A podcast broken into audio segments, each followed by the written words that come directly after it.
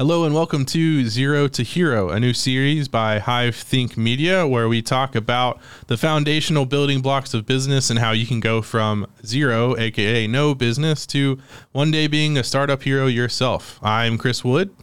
I'm Nate Tucker. And I'm Michael Lardizabal. Rhymes with water bottle. Heyo. Uh, thanks for listening to us today. We're going to talk about unreasonable hospitality, which is a concept. Uh, there's a book about it. Uh, there's another podcast as well called A Bit of Optimism by Simon Sinek, where um, they talk about this concept. And Simon actually got this guy to write the book about it, and Simon edited and published it with his publishing company. And it's the, I don't remember the guy's name actually, but he uh, basically helped create uh, this restaurant in New York City that became one of the top 50 restaurants in the world, got three Michelin stars, James Beard Awards, all this crazy stuff. And it's because he started focusing on how he could be unreasonably hospitable. Um, but what does that mean? So, this place is crazy, but we'll start just digging through it. So, unreasonable, obviously not reasonable. So basically, doing things that people are confused by, and then hospitality. Um, and so I actually wrote down this quote that I loved um, from the podcast. So uh, someone asked, "What's the difference between hospitality and service?" And so they said, "Service is black and white." Hospitality is color. Service is just doing the thing that you do with precision, accuracy, and efficiency. Hospitality is how you make the person who you're doing it for feel. Um, and yeah, I just love that concept because every, I mean, every restaurant, every business, they have service. It's just what they do. Sometimes it's bad service. Sometimes it's good service. Sometimes it's weird service, uh, like that restaurant that insults you as you eat at the restaurant. Um, but this guy said, you know what? Let's let's be unreasonable with our hospitality. Um, and so Another quote I loved is he said, Most teams, after they play a game and lose, go to the tapes and examine what they could have done better.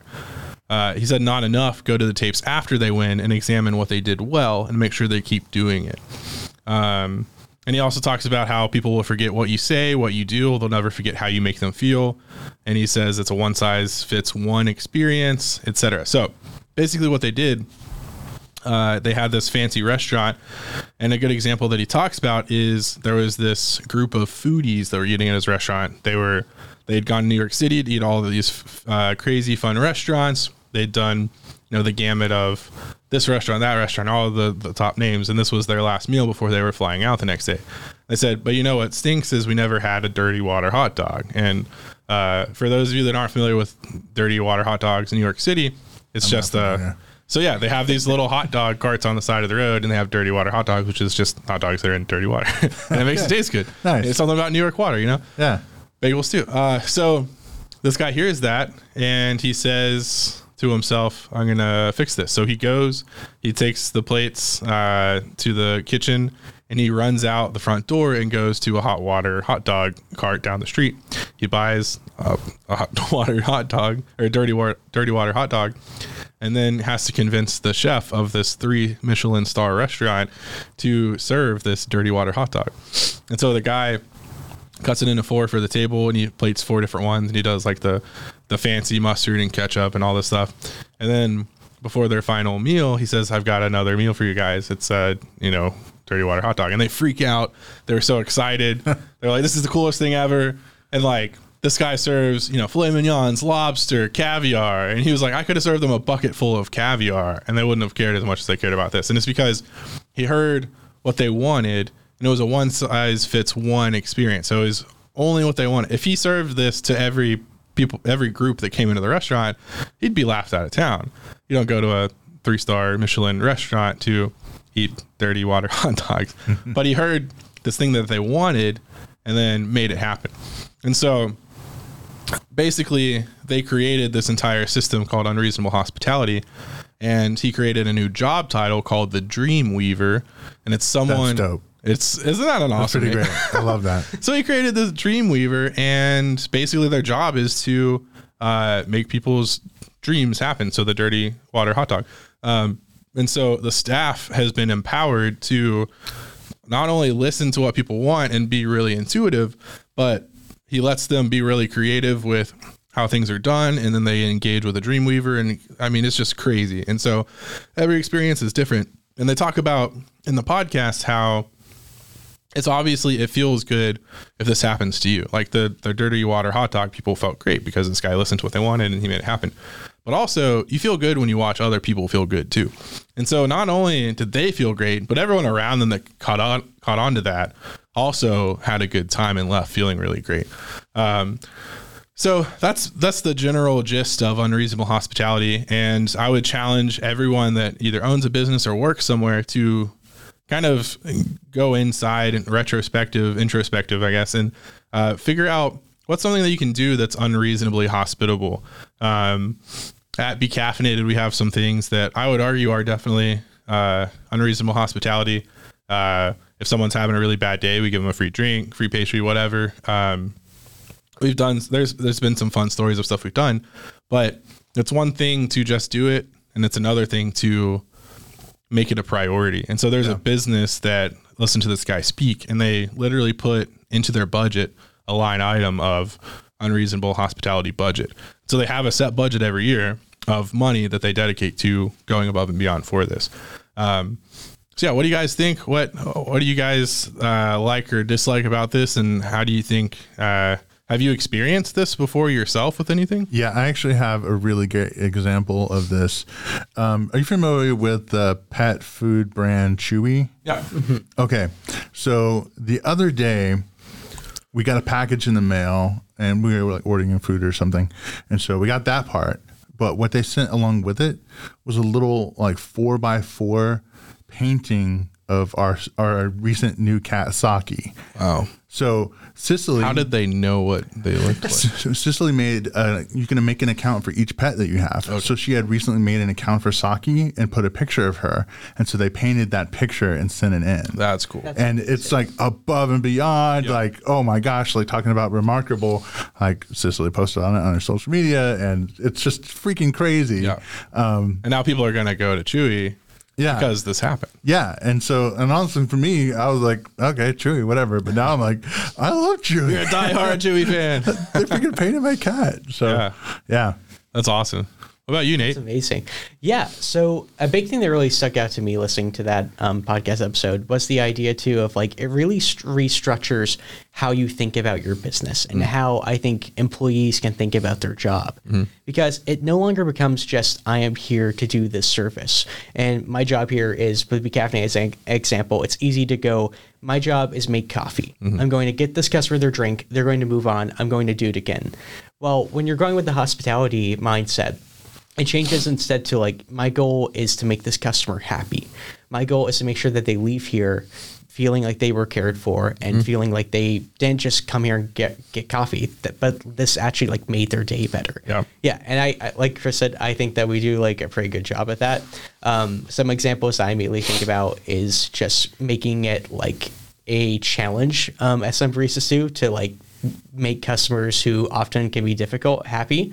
Uh, we've had several times where baristas have told me like, "Oh no, this person's coming. This person's always difficult," and I've watched as team um, leaders have then said, "Okay, I'm going to go above and beyond for them. Mm-hmm. I'm going to give them their drink for free, or I'm going to do everything I can to make them smile."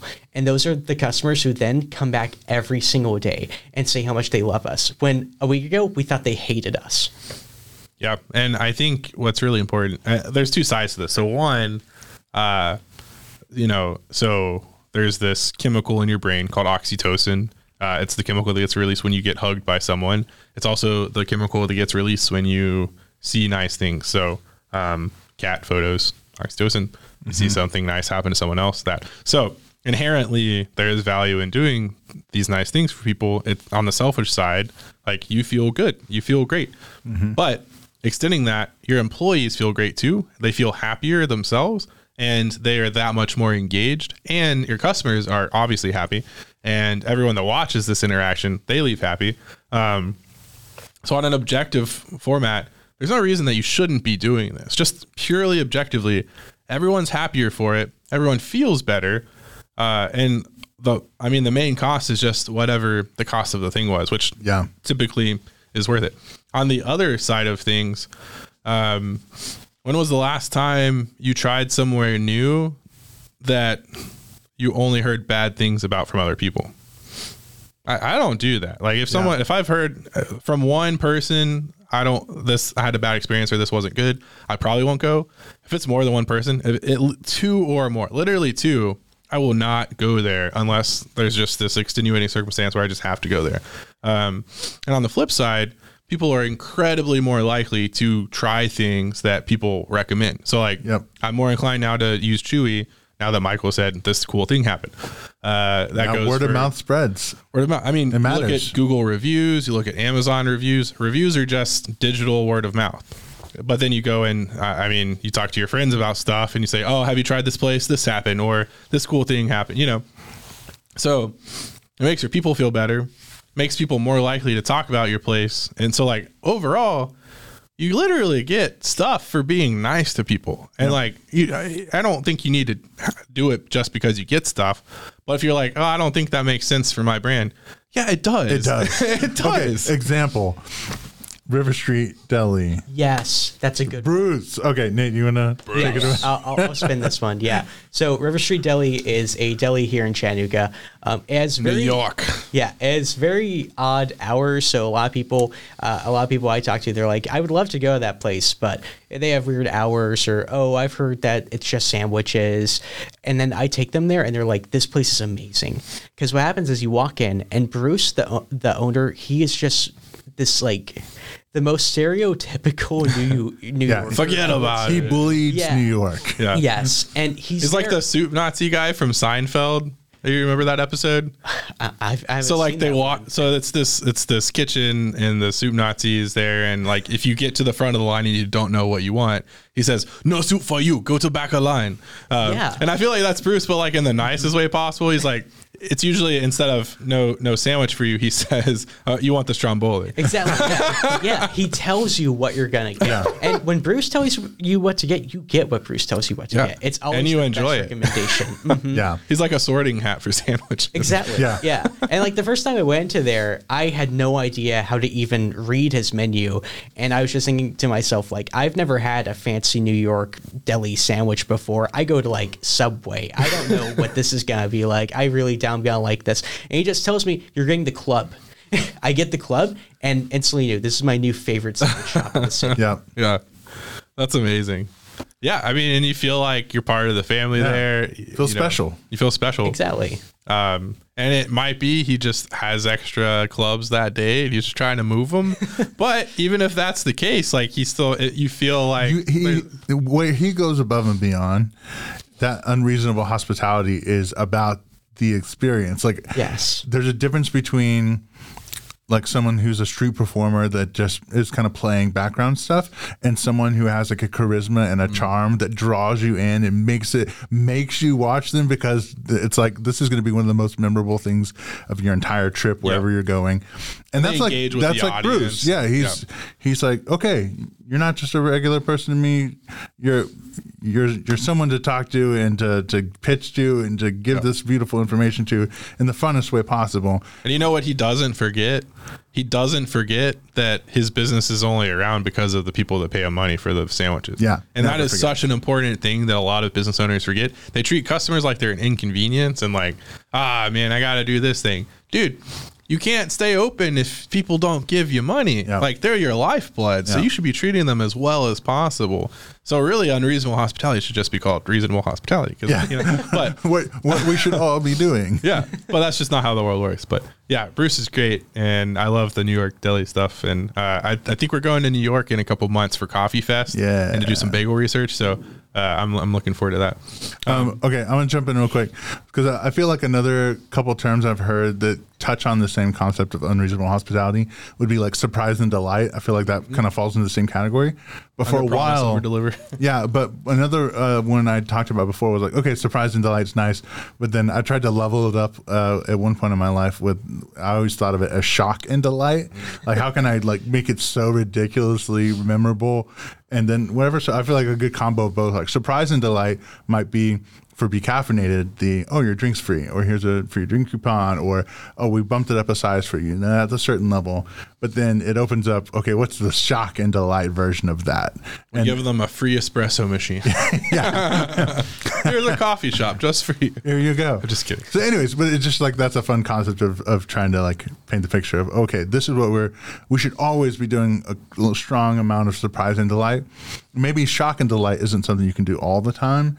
Just you know, it's way crazy, but occasionally that's pretty fun. Well, and I think what's really important is it doesn't need to be all the time. Yeah, Um, I think one of the big components of this unreasonable hospitality or shock and delight thing is uh, it draws on the organic experiences, which means it's not going to happen all the time.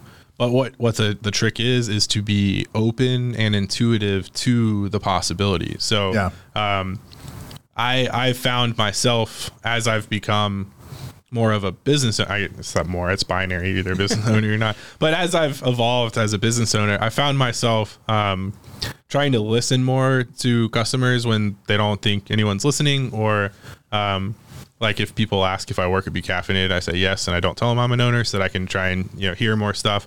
Um, or I'll work on the patio at North Shore, and I'll be in nondescript clothes, or they don't know I work here, and I just sometimes listen to people, and uh, it's really fun when it's like, man, this is the best hot chocolate I've ever had. Or uh, recently, someone said that, and then the, the uh, her grandma was like.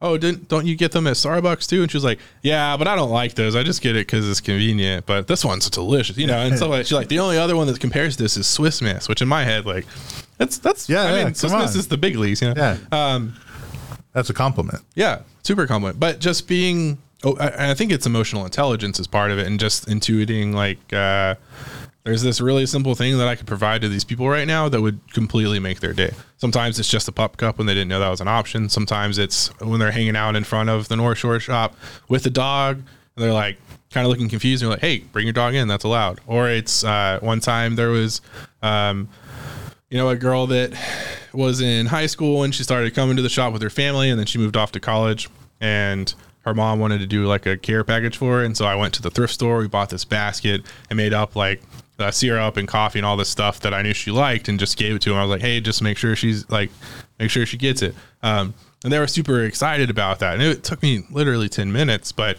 uh, it was just really impactful uh, thing for, for that person. Um, and so later in this episode, I'm going to talk about the power of moments and it'll kind of sign this off. But I think we've finished this segment. Yeah. So we'll move on to the fun things. Um, but yeah, and so that's how these Zero to Hero episodes work. We start off with uh, just a fun business concept that we can teach you guys.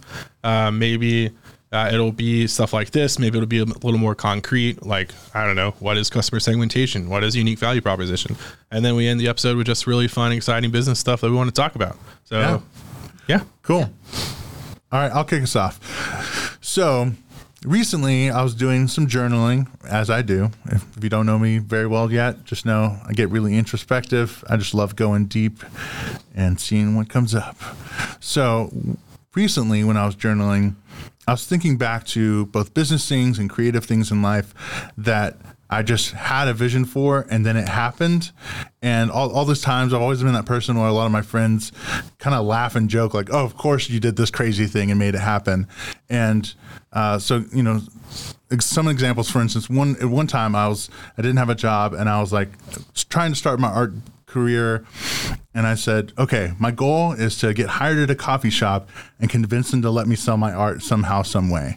And then I did that. Like I got hired on Be Caffeinated, talked to them about selling art, and in under like a month, I ended up selling art at the market alongside Be Caffeinated coffee, and that really kicked off my art career and gave me my first sales and built that momentum. It was your blue series. It was my blue series, uh, which was a bunch of characters that I had drinking coffee, which was fun. I have one in my kitchen. It's lovely. Yeah.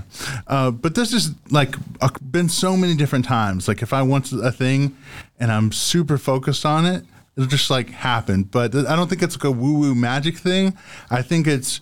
Uh, I realized what are the times it was successful, and it's when I had one very specific goal, or whether it was an achievement or an item that I wanted to acquire, and I just was just insanely obsessed about it just researched it constantly, thought about it, journaled about it.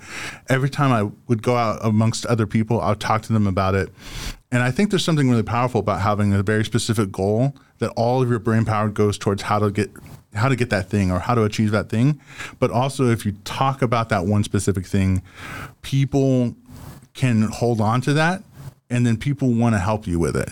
So, so many of the things that I've wanted, I've talked to everyone about, and uh, invariably someone would say, Oh, have you talked to so and so? Or actually, Oh, you wanted a bike? I have a bike, but I never use it. You want it? And they would just give me a bike.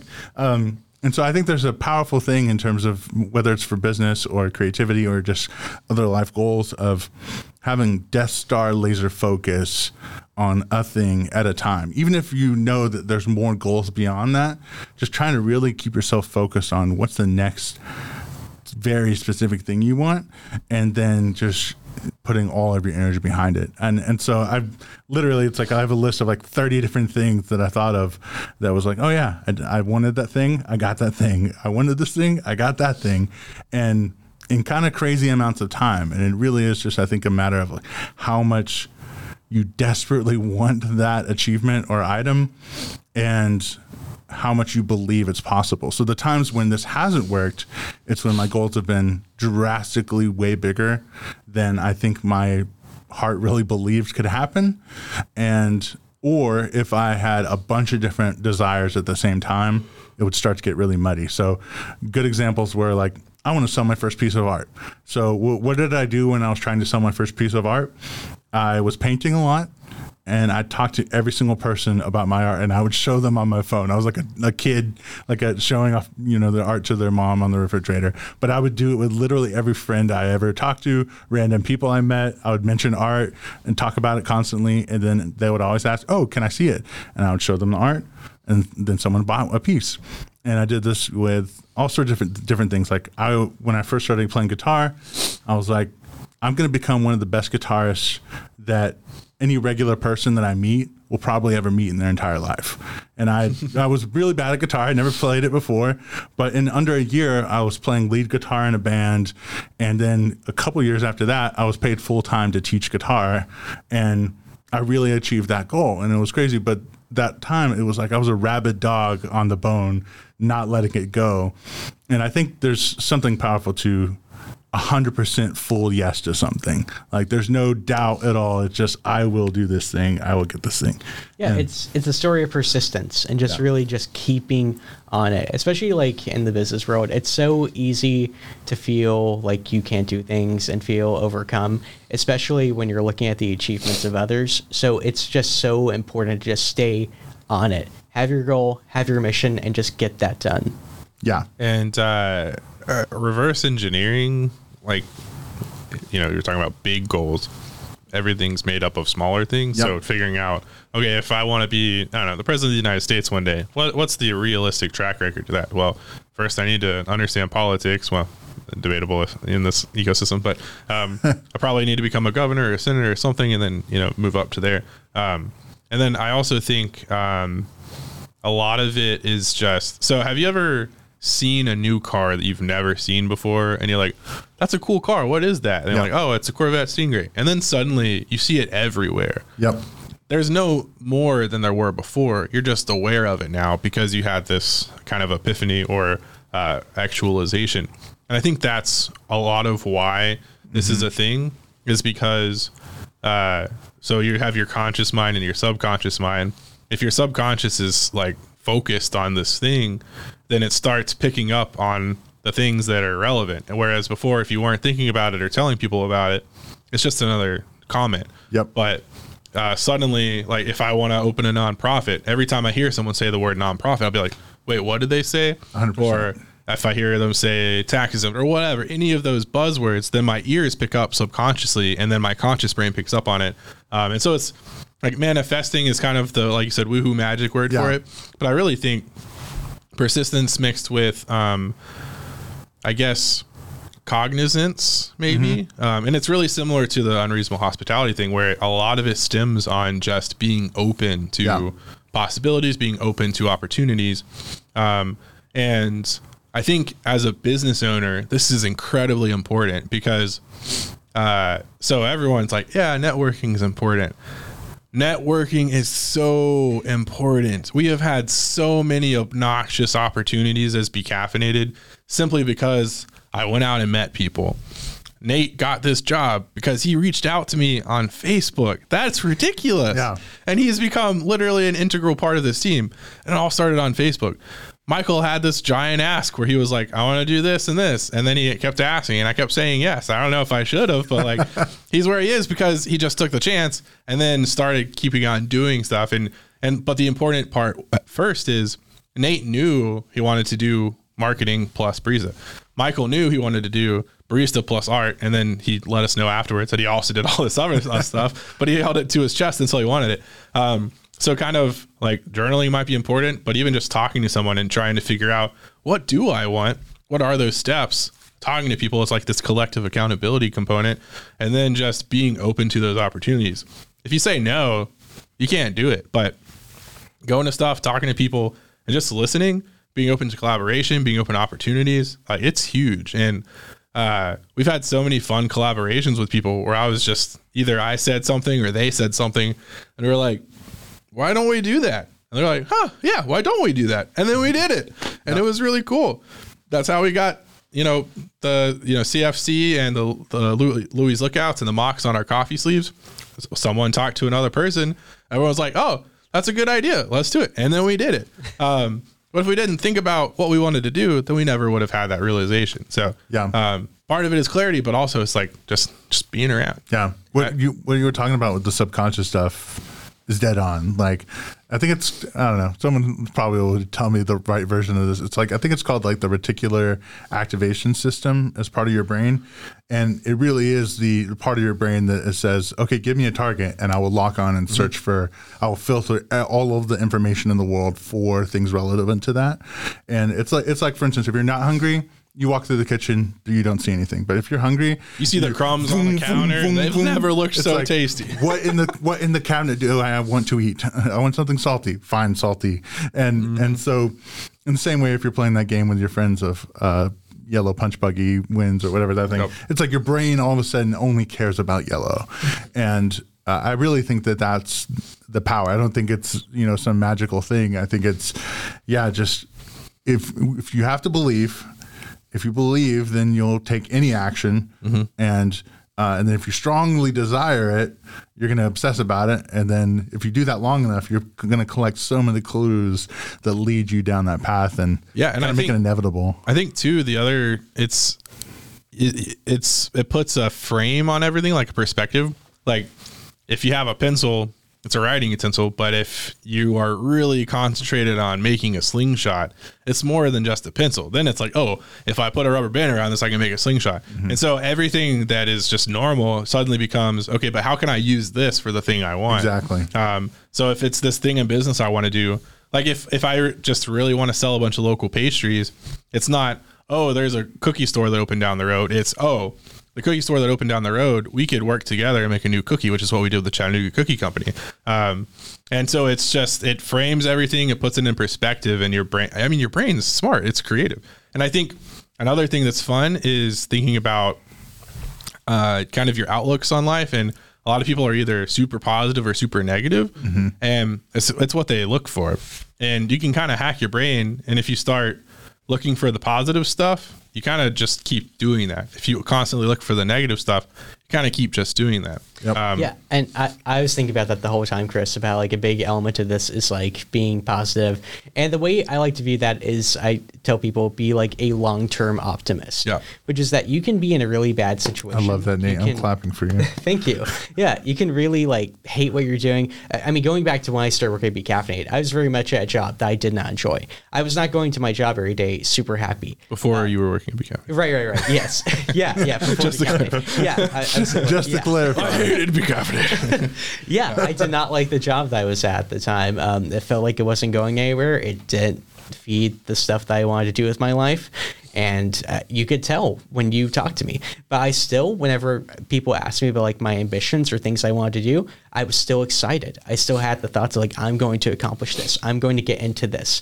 And I kept that view going. And after months and months of working there, I finally got the job that I wanted. And I mean, a similar thing happened with us in Be Caffeinated. I was, I, my joke is, as most people do, they get their MBA. I was working at McDonald's. Um, I was working at McDonald's. I was not happy with where I was at. I had just spent five years in college, couldn't get a job outside of McDonald's. Um, but I also had the long term optimism where I knew that wasn't where I was going to end up, and I wanted to do more. And then my manager said the thing where 70% of their sales were through the drive through, and that sparked the light bulb. I was open for possibilities and potential. That led to the conversation with Doug at home, which led to eventually us opening a coffee shop. There was probably a year and a half between that comment that my manager randomly made. I know they don't even remember it. I couldn't even probably tell you who it was anymore, but between that and opening Be Caffeinated was probably a year and a half. But that one backhanded, not backhanded, but random comment, oh, sassy. Anyway, that one comment that no one really cared about literally led to this random journey that ended up with us opening Be Caffeinated and then where we are today. Um, I should figure out who that was and like send him a thank you. Yeah, you should. I don't remember. Uh, I don't know. Anyways, but yeah, just being open for potential, long term optimism. My wife's joke is it'll work out. Uh, and, and, it's a joke because like no matter what's happening or how like upset or whatever, it's like, oh, it'll work out. Like, oh, we don't have any money. Oh, it'll work out. Oh, this person died. Oh, it'll work out. You know, whatever. Yeah. Um, yeah, I think the short term reality with long term optimism is really Im- impactful. Yeah. Cool. Nate, cool. what's your thing? Yeah, sure. Um, so I wanted to talk about I recently read the book Blink by Malcolm Gladwell. Uh, Malcolm Gladwell, if you don't know about him, he is a journalist, a very famous journalist, uh, my personal favorite. Uh, I, am very big into journalism, and he is also the creator of Revisionist History, which is a really great podcast I recommend. He loves to do deep dives, basically where he analyzes very particular subjects and how they kind of impact society. So in his book Blink, he basically goes into several different stories that highlight uh, the moments before big things typically. And it tends to be basically an introspective look at like mm. big things that have happened or events and moments where people really needed to step back and just slowly think things through, basically, is how I describe Kind of like the quiet before the storm almost. Yeah, it's yeah. very similar to mm-hmm. that. And it's very much um, just a book of moments, which I think very much is the theme of this episode too. We're very much talking about moments. Um, yeah. So a big thing that he talks about in his book as like his main like business example would have would be the new Coke. Um, a lot of you probably know about new Coke. Big event where Coke basically changed its formula for its original Coke and came out with new Coke, where it was a bit sweeter. And they did that because they were intending to compete with Pepsi because Pepsi was on the rise at the time. And when they did that, they had done so many blind taste tests that showed that New Coke was better and that people would enjoy it more. And Coke was incredibly optimistic. They thought that this was going to be what put them way above Pepsi and sure that they would always be the top soda. And what ended up happening, though, and if any of you were around when this happened, you'll probably remember there was so much outrage. and this is one of the first like big examples I was taught about like public relations and marketing. Whenever I was in college, it was just the disaster of New Coke, where people were so angry that their Coke that they loved was changed, even though those so, uh, those same people, like if when they had been in that blind taste test, had said they liked New Coke more. What mattered was if Coke had stepped back in that moment and actually took a look at what made their brand special mm. and been able to see why do people drink Coke. It has way less to do with what their product actually is and had way more to do with what their product stood for to them. When when did New Coke happen? Um, was that like a recent thing? Or? No, no. This was in the 80s, I believe. The 1980s. Yeah, yeah. Oh. so it's oh, wow. it's been a minute. Okay. yeah, but still, like it's it was such like a giant deal, like this mega company. I mean, yeah. Coke is ubiquitous. Yeah. Having to like make this like disastrous mistake and to and like the marketing world was just fantastic. Do you think the kind of marketing direction that Coke took after that is kind of impacted by this, like with the whole the polar bear stuff and the community oriented like global coke thing? Absolutely. Yeah they fully had to really like take a step back which i mean is what they showed in the first place of and see like what does coke mean and what kind of brand are we trying to be?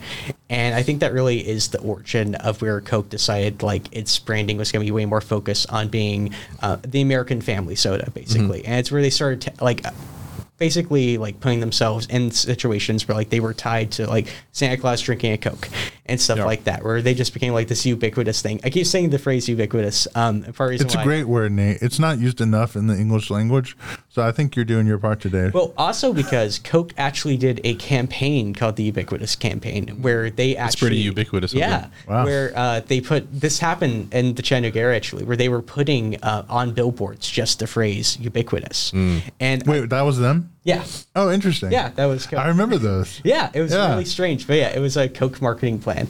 Yeah, and I would say that like they fully were able to lean into that, but they were able to do that after having this disastrous marketing campaign with New Coke that totally failed. And I think that's a really good example of how companies can have like this very clear idea in their minds of what their business is about, mm-hmm. but that's so important to take a step back and see what does your customer think of you?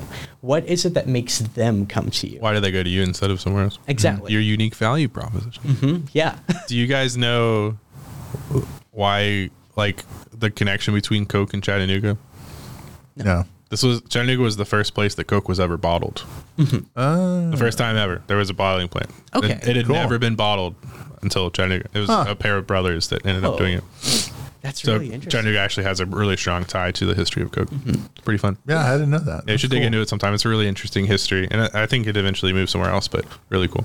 Yeah. Um, yeah, I think uh, I, th- we- I've had a ton of moments with Be Caffeinated where it felt like the end of the world and everything was crashing down around me, and I had super like crazy anxiety attacks, and then um, and then I was it was okay, and the world didn't end, and I didn't die, and um, and that's happened more than more than three times. Um, so uh, I have now I try to when I feel like it's the absolute craziest worst thing ever. I try to step back and be like, how am I going to feel in a month? yeah. How am I going to feel in three months? How am I going to feel in a year? Am I even going to remember this? If not, maybe drink some whiskey, calm down at home, not, you know, at work. Uh, no one knows about my secret set. No, just, um, and, and then try and, and I think, you know, the blink thing is also, I, I haven't read it, but what you're saying is it's really important to really take a step back before you do stuff because a lot of times we just get into the rhythm of doing, the rhythm of busyness, and uh, just Arbitrary action. Arbitrary Just to keep doing stuff. Yeah. Well, another Yeah. big element of it too is fear. Um, and they talked about that a lot on Blink. Yeah. Is the fact of uh, me and my friends have this running joke of uh, lizard brain, which is uh, when you get like freaked out by something and you do something really stupid. like because- jump off a wall. Yeah, just in that yeah, in that second you aren't thinking, you're doing lizard instinct uh, of just Yeah. I'm gonna do this thing, and that's real. When people are really frightened or they feel really uncertain, we immediately just start acting basically have like animal instinct just about. Mm. That's like a proven thing. Um, I think that's a big thing in the business world is where like you see something scary, like. Oh wow, Pepsi's growing really quickly. People like Pepsi more than us. Uh, what are we gonna do? And you make like those rash decisions right then, and the result is New Coke. Yeah, and I think that's that's really huge. That's something for me that was actually like a huge personal lesson of in stressful times, I would take those arbitrary actions and jump into things that weren't a good fit for me. Um, and later, I, after enough times of being burned that way, I started making sure I took a lot of time for myself whenever I knew I was going to make a big pivot. So, like for instance, one time I was in between, and I really needed a full time job with benefits and all that stuff, and I just went and applied for an insurance company because I knew that they wouldn't be able to pay me money, and I got the job but I hated every single second of it, and it was not a sustainable move. And that was what I was hoping for. I wanted a sustainable move, but in the rushing of being scared, lizard brain, I just was like, okay, that's something. I'll I'll get that. Cool. And in retrospect, that was that wasted a bunch of time applying to it, waiting around for it, getting the job, jumping into training, and then leaving in seven weeks because it was a nightmare. I would I would also argue yes that that was a waste of time, but also it. W- I think you learned a lot too. I did, yeah. and learned what you don't want to do, and sometimes that's just as valuable. Yeah. Sometimes we can learn things quicker and less painfully um, than others, but I do think uh, you can take too long to decide and not enough time to decide things. But I think just always being open to learning opportunities is like the way you win. Yeah. So you're gonna everyone messes up. Everyone's gonna Yeah. mess up. If you're a business owner, you're gonna mess up. Uh, it's not when it's or it's not how it's when and and like how often and you know all that so just taking those mistakes and learning from them and then uh, like with the insurance job you blinked. Yeah. you did the thing. Yep. and, and if you had That you was my new code. know like i i was at a point in my life where i was like do i want to be corporate chris or startup chris? I got a job at a local logistics company as a freight broker freight broker. A freight broker.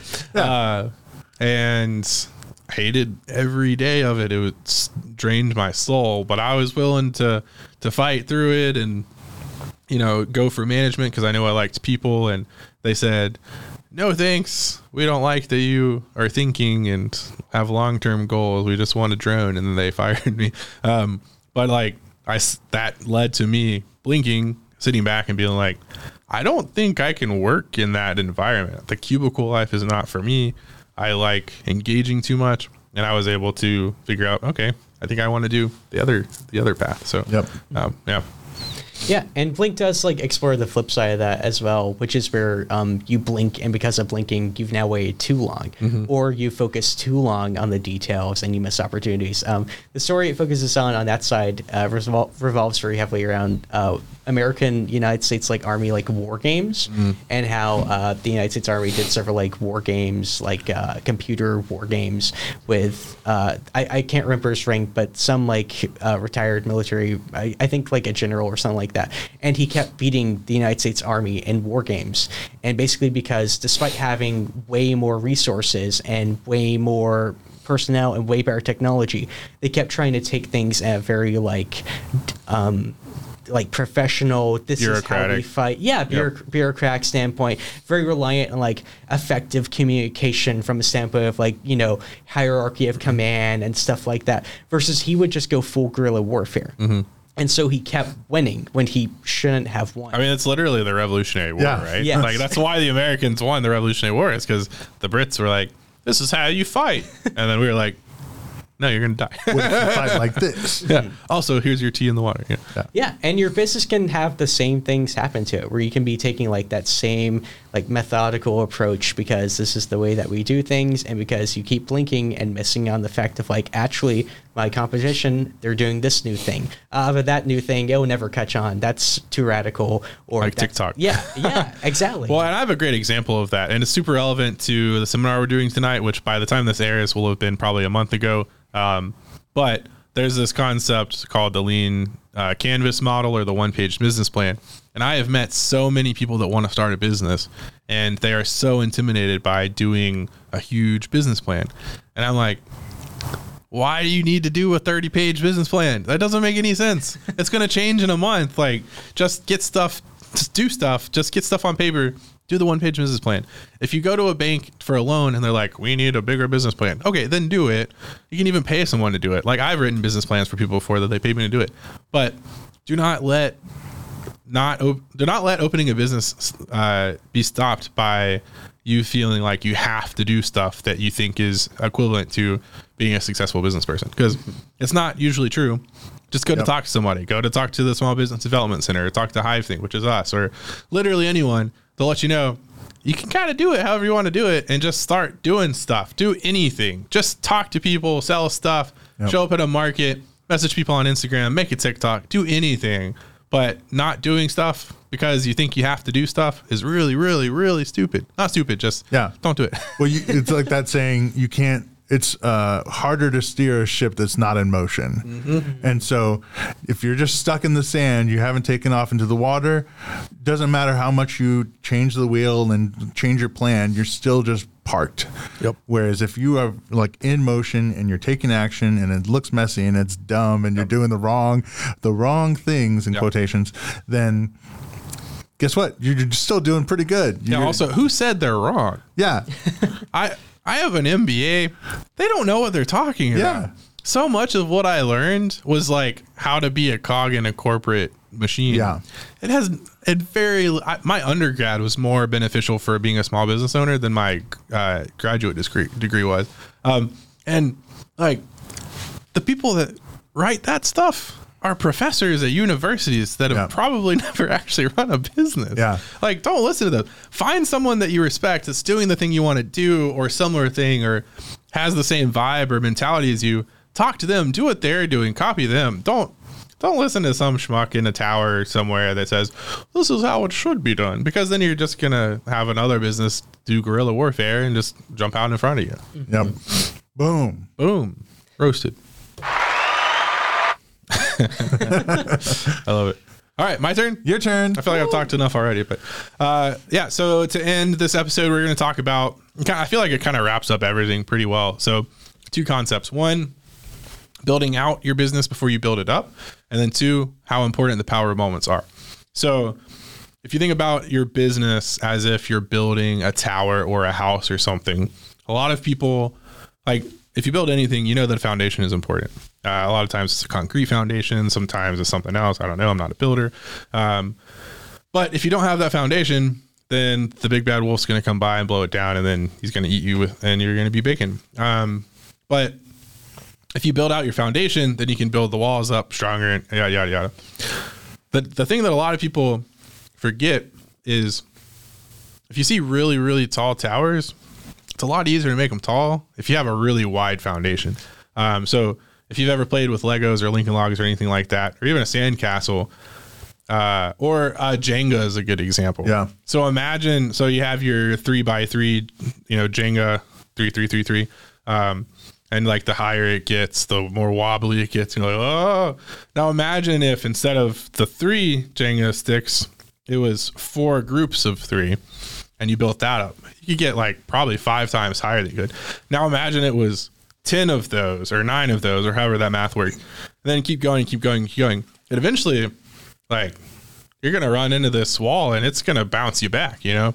Um, and it's this concept of building wide before building up with business, and so a lot of people feel like it's more important to make the jobs and then find the people rather than finding the people and then making the jobs. And I don't think I'm very good at a lot of stuff, but what I would argue that I'm kind of good at is finding the people and then making the jobs. Um, sometimes the people find me, like in Nate's case or Michael's case, but uh, part of it is like, Even even then, like attracting people yeah, by setting up a welcoming environment that somewhere someone cool people would want to come. Yep. That's equally part of it. Well, and, and and then the the conversion of okay, this person's come and they want to do whatever, but then kind of identifying that person's specific skill sets and saying, okay, how can I take these things that not only are you good at, but you're super passionate about, tie them in with my business or whatever I'm doing, and not only does everyone win because they're happier, but you're way better at it because you really freaking care about it. Yeah. Um, and that's what I think our superpower is.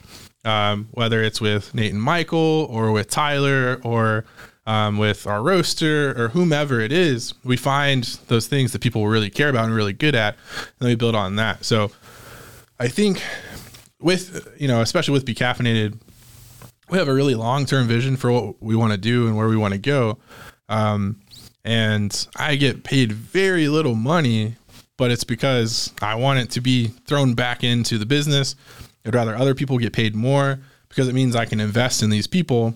And not only do they not leave, but they keep uh, building up what's around them. And we have this enormous, that's not a word, ginormous base where, uh, you know, we have the infrastructure already built out to get really, really big. And on a short term um, books perspective, it looks really bad, like money wise.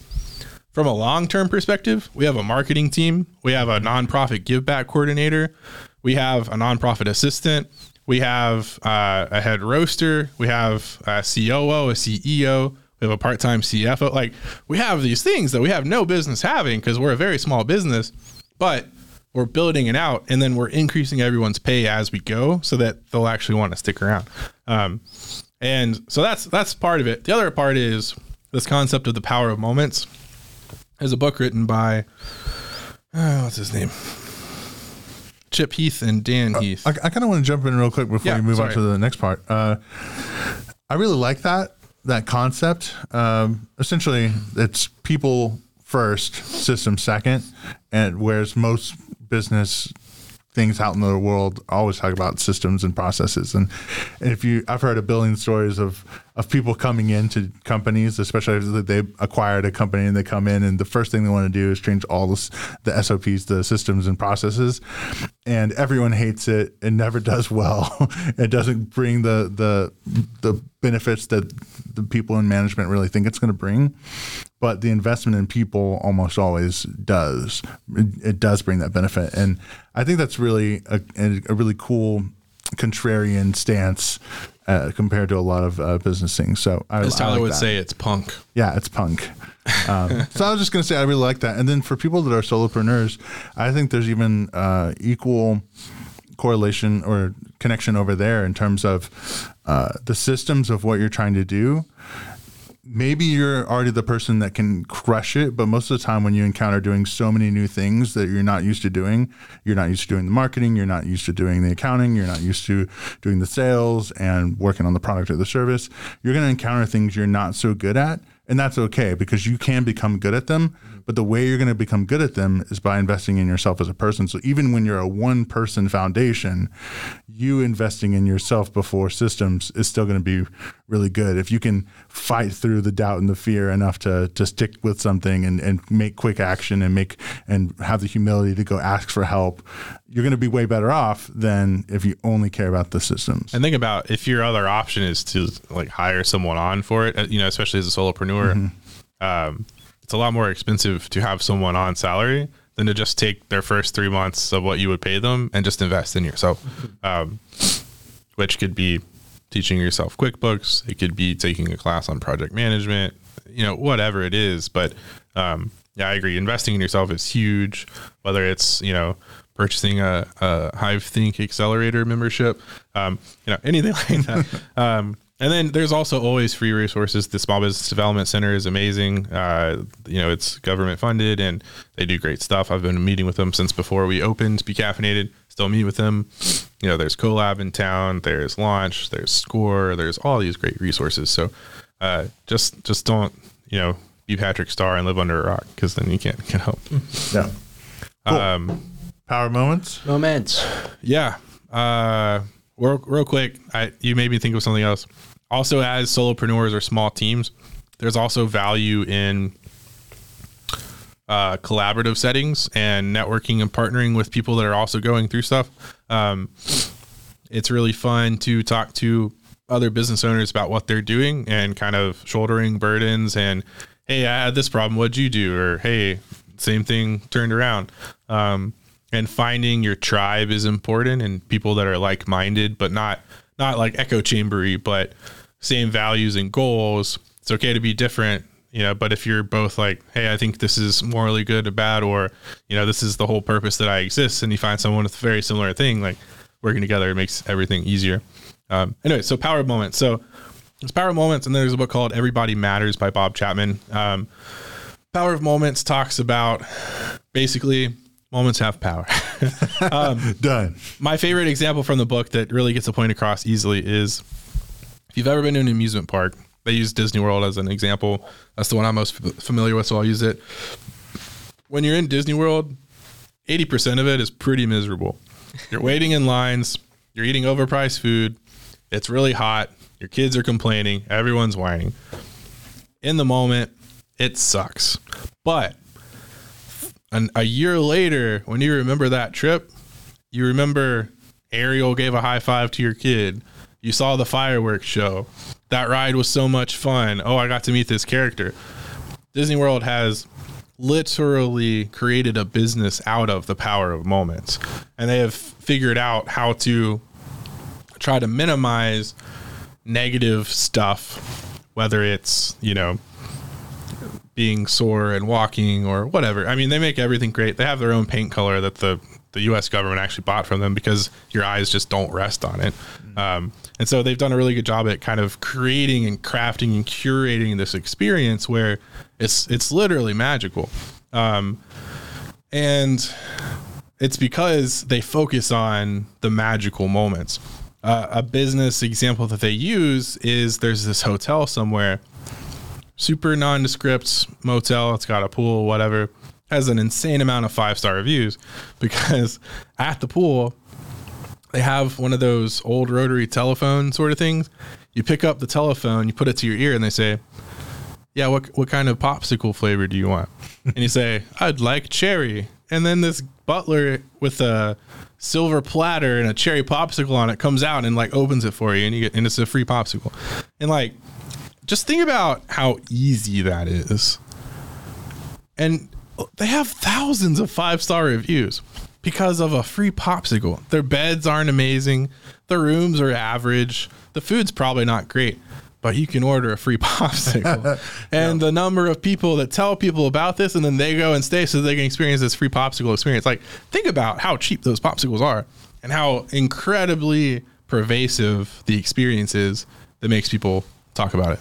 Um, so that's the power of moments. What can your business do that really rides these powers of moments and makes these experiences for people, creates this magic? Um, it could be business, it could be nonprofits, it could be literally anything. And it could be product oriented, it could be customer oriented, it could be service oriented, it could really be anything. Um, and it's kind of drawing kind of just uh, an allusion to what we were talking about earlier, um, where there's just so much that it doesn't take a lot of effort. It just takes yep. Creativity and intentionality. Um, and then on the everybody matters side, uh, it kind of draws it. They aren't connected, but it talks about a lot of the powers of moments for employees. And mm-hmm. um, as the book is named, everybody matters, and it talks about in part of the book, kind of your first day experience at a new job and how a lot of times you go to this job and you awkwardly meet the person you're supposed to meet and they lead you to a desk that has like a half turned on computer that still needs to be plugged in and they're like oh go and introduce yourself to everyone and they're all doing their work and you feel like you're an inconvenience yeah. and you're interrupting them and they're like oh yeah we'll go get lunch later and then some people kind of do, but they kind of aren't super happy about it because they have to get their work done. And you just leave the day and you're like, I don't really feel like I should be here, or I don't think that was very fun. And I feel like I was just a second, you know, second thought. Um, versus John Deere in Japan, uh, which is a weird place for John Deere to yeah. be, I think.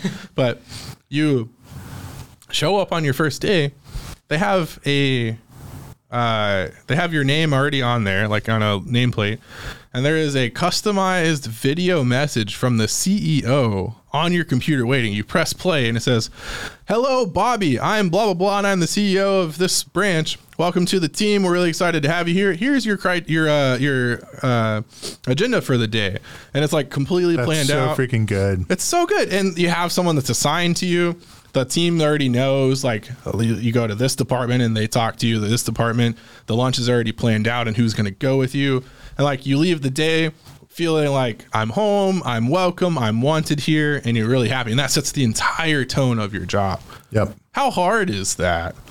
It's not hard. it's not that hard but and it's seriously so like, impactful. some jobs I've been to before, probably the insurance company, if I remember correctly. Uh, I showed up and probably I was supposed to meet with someone and then uh, they weren't there yet. So I'm just waiting around, feeling like I'm wasting time. And you're trying to be a, like do a good yeah, job. I want to do a good job, but yeah. I, I, don't know what a good job means. Yeah. and and then that's just the story again and again and again. And uh, yeah, I think that's far too common versus that, which is yes, that's amazing. Yep. and at, at Be Caffeinated, and we are nowhere near like excellent, but uh, our orientation has become uh, less learn how to do coffee and more let's talk about like what you want to do here, why we exist. Um, the first hour is talking about Be Caffeinated's origin, what's important. I go through a macro view of like uh, basically farm to cup with coffee and the journey and like the stewardship of a barista. We talk about um, kind of you know, all the stuff. We do the paperwork and the boring stuff. And then uh, I, I, take them out to eat, and we eat as a group. Usually, Doug's there, and whomever else from the leadership team that wants to be there. Um, and they leave feeling like I don't know. I think I hope they feel like they are wanted there. They're welcome to the team. They're excited um, dinner doesn't cost like a ton. It's not cheap, but like it's Worth- I think worth it's investing well worth people, it. yeah. Yeah. Um, and I want them to feel like like they are valued, desired. It's not just hey, you applied and we needed people, so I said yes. It's like we're invested in you being happy because that's our whole thing is be happy, be caffeinated. And if the first day was just like, oh yeah, I forgot, uh, yeah, just kind of talk to this person and maybe do that, and oh, I forgot to print this out, and oh, I forgot to do that, which I've definitely done several times. All that It- it's a Um, process. it's a process. Yeah. And, and and but like it's just I think we get a little better at it each time, but it's because the idea is okay, how can I do this better next time? Yeah. So we had an orientation yesterday. Um and I've already been thinking about okay, how can I do it better next time? What can we do different? What can we add on? How can I make it more streamlined? How can I not forget to do this? Like I already I'm just remembering that I need to send another email, which I told them I'd send today, so I'm good. But um, just making it to where they feel like a priority and not an inconvenience. Um, and then even more than that, just making that magical power of that moment. What do you guys think? Yeah. So, I, what this really harkens back to again is being able to look at your business from other perspectives. That's a huge part of this is being able to walk through it not only from like the standpoint of your customers, but also from your employees. That's huge, and a lot of people neglect that. They just kind of treat their business as this autonomous system that's just going to keep running and running as long as they do the necessary things that they think are going to keep it running that way. And the result is that people are unhappy. Um, customers are not getting the treatment that they deserve, or they aren't leaving with those moments that are powerful for them. And it, it really can be things that you just don't think about. Whenever like um, you brought up Disneyland, it made me think of like this really cool thing that I know that um, Disneyland does, which is that whenever you're at like a particular park, you cannot see the other parks and that's a big part of the immersion value for it that like you wouldn't think about but i've gone to other theme parks before where you're in your theme park and it's got like a theme of like oh you're in a jungle or something and then a mile away in the distance there's a giant office tower or something Yeah. and it's like well it, it doesn't feel like I'm at a jungle anymore. Uh, now I'm kind of reminded, oh yeah, I'm just walking around on pavement to go look at a jaguar or something, and yeah, that power of immersion is fully lost. So, and that's something like you would never think about unless you were there experiencing what you are doing and asking yourself, what can I do to make this a better experience? Yeah, no, I really, I really love the idea of the power moments, and it honestly makes me think a lot about music. So that's my original background of like my passion and first big career. And when thinking about music, it is all moments. It's in time. There's only one chance to hear that one part of the song as it's moving along, but there's this constant push and pull of trying to understand what is the listener thinking? Are they going to be bored? Hey you know what? We need to surprise them with something fun. Oh are they is the are they can they not understand the lyrics? Okay we need to adjust how we produce this song so they can hear the words and hear the cool music. And oh you know what would be really great? What if right before that final big chorus everything drops out except for the drums for the, the last measure and so it's music music music and the chorus comes in that hits so freaking hard and everyone flip, flips out. And really thinking about that example of coming in and saying okay the ceo is speaking to me. Here's your agenda. You, are, you already got people going to lunch and we're going to do all this stuff. Like that is the same thing that care of the empathy of trying to imagine their whole experience and then to go above and beyond to, to not make it just what they're expecting but to make it more than what they was expecting unreasonable hospitality. Exactly. And it ties all together. But I think uh, it's so important to uh, always keep in mind that it, it's how people feel. Like perception is reality. How they feel is their reality. Uh, if you make people feel good, they're going to want to come back. If you make them feel bad, they probably aren't going to want to come back. And something as simple as a popsicle on a silver platter can make people feel really, really good. Yep. And that goes for the customers too. Um, and just thinking about your customer experience and how they interact with your space or your product. I mean, a really easy thing to think about is your website. Is it a chore for uh, for your customers to buy something from you? That's not good. It should be as easy and seamless as possible. Is it hard for them to figure out where you're located? Uh, our roaster today was telling me about a coffee shop that he went to where uh, he couldn't find it. He he finally figured it out, but it was you had to walk through like this garage, then walk in. There's no sign or anything, and he was like, "Hey, why don't you guys have a sign?" And they're like, "Oh, we were gonna do one, but it was a little expensive, and we decided not to." And he's like, "Think about how much money you're probably losing just because people can't find you." So not only can they not find you, but when they do, they kind of feel probably a little frustrated that it was so hard to find you. Yep. They feel a little stupid because they couldn't find you. You don't want any negative emotions to be tied to your brand or to your product or to the experience. You want it to be as positive and seamless as possible.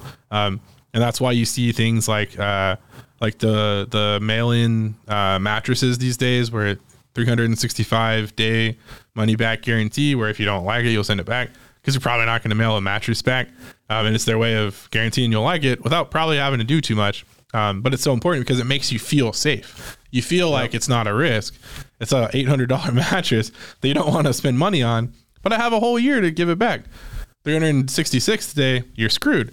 But before that, you're good. And so it's taking away the fear, taking away the risk, making people feel happy, safe, valued, seen, positive, magical. That is everything from the unreasonable hospitality to the power of moments to everybody matters, all lumped into one. Um, and is really important. And if I think anyone who masters that experience masters your business, no matter what it is.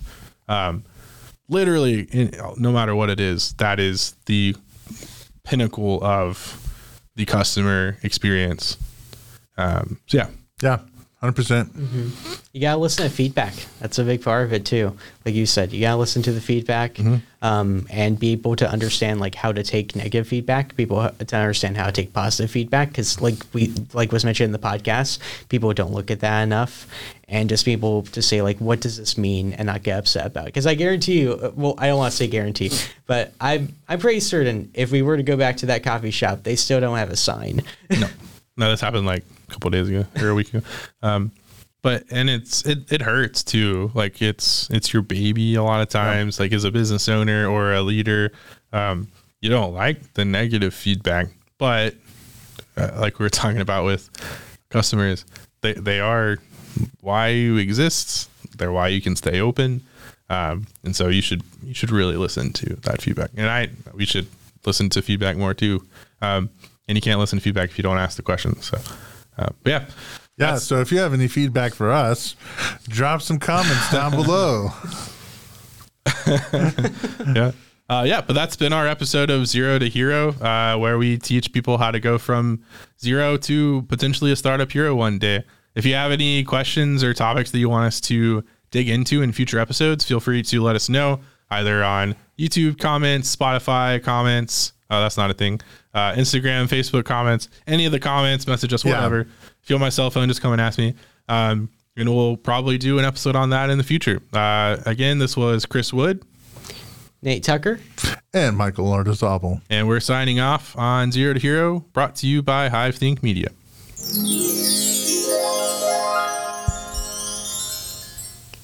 Coffee.